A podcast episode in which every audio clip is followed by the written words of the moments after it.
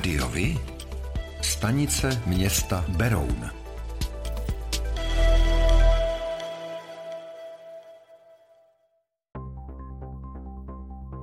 Starostkou Berouna se opět stala občanská demokratka Sonja Chalupová. Nemění se ani místo starostové. Pokračovat ve svých funkcích budou Michal Mišina a Dušan Tomčo.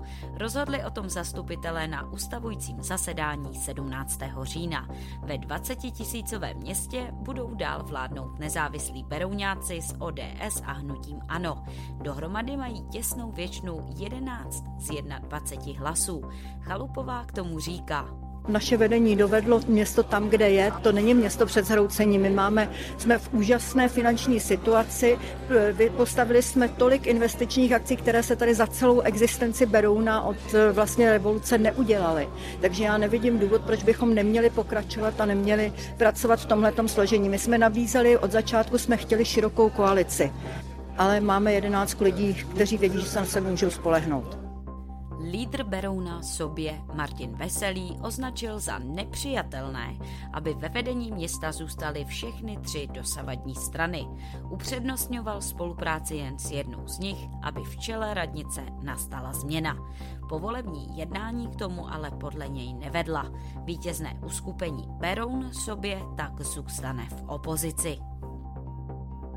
V říjnu zemřelo při dopravních nehodách na silnicích ve středočeském kraji 11 lidí, stejně jako loni v tomto období. Od začátku roku si nehody v kraji vyžádali 60 životů. Vyplývá to z předběžných statistik dopravní policie. Celkem se během října v regionu stalo 1075 nehod, což je o 112 méně než loni. Nejvíce nehod se stalo v pondělí 31. října, celkem 57. 12-metrová cihlová rozhledna na Berounském vrchu Dět musela být na konci září uzavřena. Důvodem je její velmi špatný stav. Narušena je zejména nosná konstrukce schodiště, čítajícího celkem 56 schodů.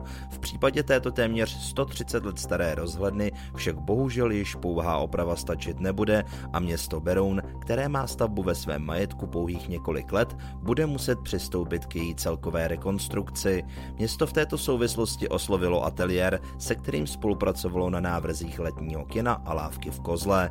Město uvažuje nejen o opravě rozhledny, ale i o jejím možném navýšení. Kvůli vzrostlým stromům už rozhledna neplní svou funkci. Středočeský kraj chce opravit silnici z Berouna do Srbska. Hotovo by mohlo být za tři roky. Jedná se o zhruba desetikilometrový úsek. Náklady mají přesáhnout 300 milionů korun. Podmínkou zahájení prací je získání státní či evropské dotace. Středočeští radní schválili projektový záměr a jeho zařazení do krajského zásobníku stavebních akcí, uvedl v tiskové zprávě mluvčí hejtmanství David Šíma. Berounský Betlem se letos opět rozroste o další figuru.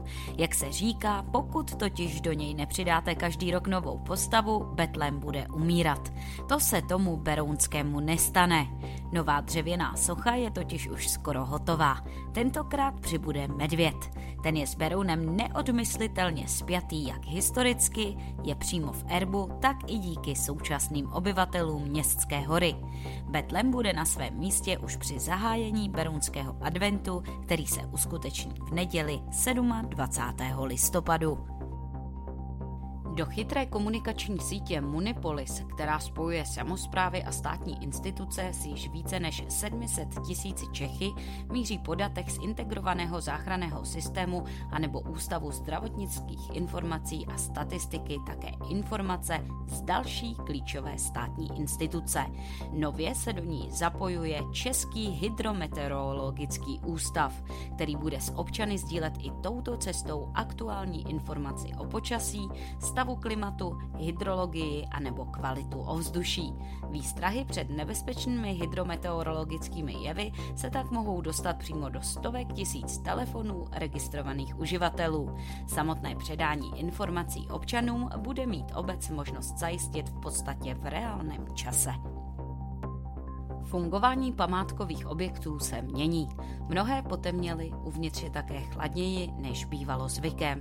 Že se šetří je mnohde patrné už z dálky. Významně byla omezena doba slavnostního nasvícení památek. Týká se to i těch nejznámějších objektů a potvrdil to deníku za Národní památkový ústav Tomáš Pospíšil z územní památkové zprávy v Praze.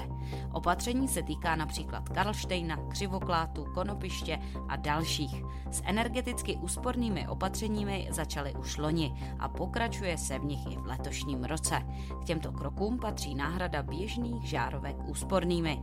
V rámci úsporných opatření také poklesla teplota vytápění skleníků na nejnižší možnou udržitelnou hranici pro uchovávané rostliny. Snižuje se i teplota v místnostech prohlídkových tras a kancelářích. Omezování návštěvnického provozu se ale zatím nechystá.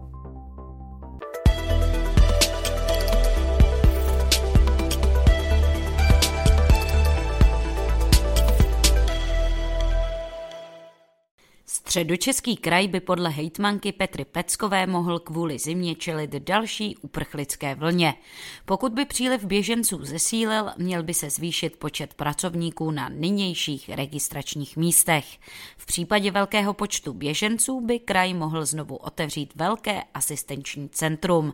Situací se bude zabývat krajský krizový štáb. Pecková k tomu uvedla. Jsme už eh, upozorňováni na to, eh, že může nastat eh, vlastně druhá migrační vlna.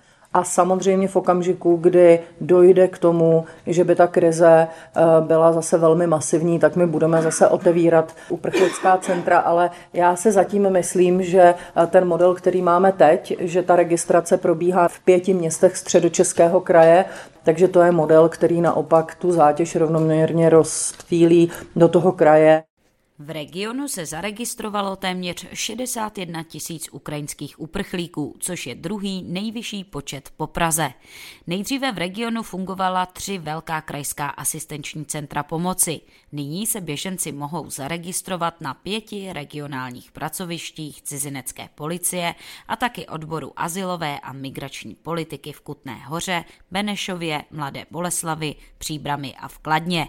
Podle Peckové je to model, který zátěž rovnoměrně rozptiluje po celém regionu. Dárcovství krve chce podpořit nová kampaň Hrdina je v každém z nás, kterou spustila příbramská nemocnice. K projektu jehož tváří je fotbalista Jan Koller se připojili i ostatní krajské nemocnice. Cílem je projevit uznání všem dosavadním dárcům krve a zároveň k dárcovství přimět další zájemce, včetně mladých lidí. Příbramská nemocnice by podle primářky hematologicko-transfuzního oddělení Magdy Nohejlové potřebovala zvýšit počet dárců zhruba o 20 až 30 Vysvětluje, kde je krev nezbytná.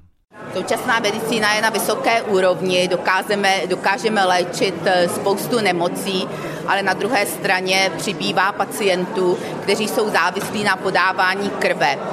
Ať už jsou to pacienti, nemusí to být pouze pacienti po úrazech, eh, rodičky, ale je to i mnoho onkologických pacientů takže ta spotřeba krve, dá se říct, neustále stoupá a ten trend bude jistě i do budoucnosti stoupající. V celém Česku je nyní čtvrt milionu registrovaných dárců. Podle odborníků by bylo třeba mít celkem alespoň 300 tisíc dárců a ročně 35 tisíc prvodárců, aby se pokryl přirozený úbytek a posílil celkový počet dárců. Bytové družstvo Svatopluk musí konkurznímu správci H-systému Josefu Monsportovi zaplatit dalších zhruba 18 milionů korun za užívání bytových domů v Horoměřicích u Prahy v době od roku 2019.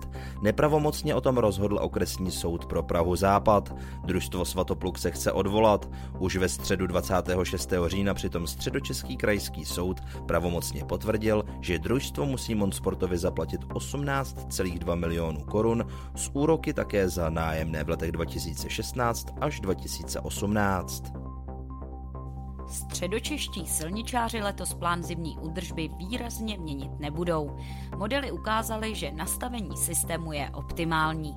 Pro nadcházející zimní sezonu, která formálně začne 1. listopadu, převzali krajští silničáři od dodavatelů 168 sypačů s radlicí, 122 traktorů s radlicí a desítku sněhových fres. Na tiskové konferenci to řekl technicko-provozní náměstek Středočeské zprávy a údržby silnic Milan Peška. Zatím nejdražší zimní sezóna roku 2005 až 2006 přišla na 508 milionů korun. Celkem se udržuje přes 8 tisíc kilometrů silnic. Bez zimní údržby jich je v regionu 300 kilometrů. Jedná se o úseky, které lze snadno obět po jiné udržované cestě. Středočeští hygienici dali za letošní tři čtvrtletí restauracím pokuty přes 1 milion korun. Provozovatelé nejvíce chybovali v označování polotovarů, požadavcích na potravinářské prostory, dodržování provozní hygieny nebo v příjmu a skladování potravin a surovin.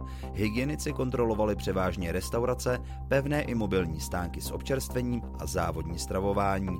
Kontrol bylo přes 1700. Za zvláštní rizikové označili hygienici 176 případů případů, z toho v 38 provozovnách nařídili sanitaci, tedy úklid, a ve třech případech přikázali uzavření.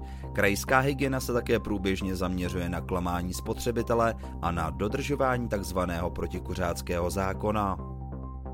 Středočeský kraj věnuje v příštím roce na kulturu a obnovu památek v regionu 48 milionů korun. Peníze bude rozdělovat ve třech programech. Na obnovu památek půjde 35 milionů korun, organizace působící v kultuře dostanou 11 milionů a knihovny si rozdělí 2 miliony korun. Programy a jejich tématické okruhy schválili krajští zastupitelé. Pro podávání žádostí se programy otevřou v prosinci a na začátku příštího roku.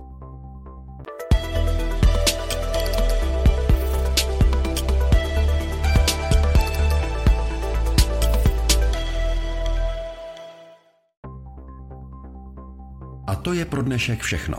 Těšíme se na slyšenou zase za týden. Děkujeme za váš zájem a věříme, že nás budete nejen poslouchat, ale že se k rádiu vy aktivně přidáte. Budeme rádi, pokud budete naše posluchače informovat o událostech, kulturních a sportovních akcích či zajímavostech z vašeho okolí. Můžete se s nimi podělit i o svoje názory.